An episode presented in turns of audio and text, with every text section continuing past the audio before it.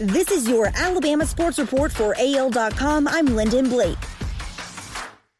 Even when Nick Saban's team isn't playing in the College Football Playoff National Championship, the Alabama Crimson Tide is part of the story. For the first time since the CFP's inception, Alabama is not part of the 14 playoff, but the Tide coach made sure he was front and center for the spectacle. Saban broke down the game like any analyst, but it wasn't what Saban said that caught people's attention more than his reaction to Lee Corso giving his pick for Monday night's game. When Corso put on the LSU Tigers head, all Nick Saban could do was laugh. LSU went on to beat Clemson and had a perfect 15 0 season. While Tua Tagovailoa won't be back at Alabama for another season, it looks like his former roommate will be. The expectation at Alabama continues to be that star running back Najee Harris will return to the Crimson Tide for a senior season instead of turning pro, according to sources.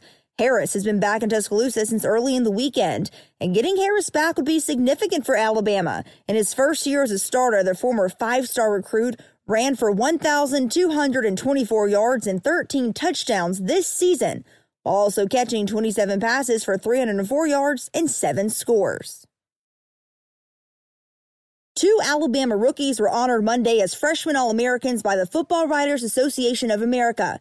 Offensive lineman Evan Neal and middle linebacker Shane Lee made the 32 player squad, named after former Crimson Tide star Shaun Alexander.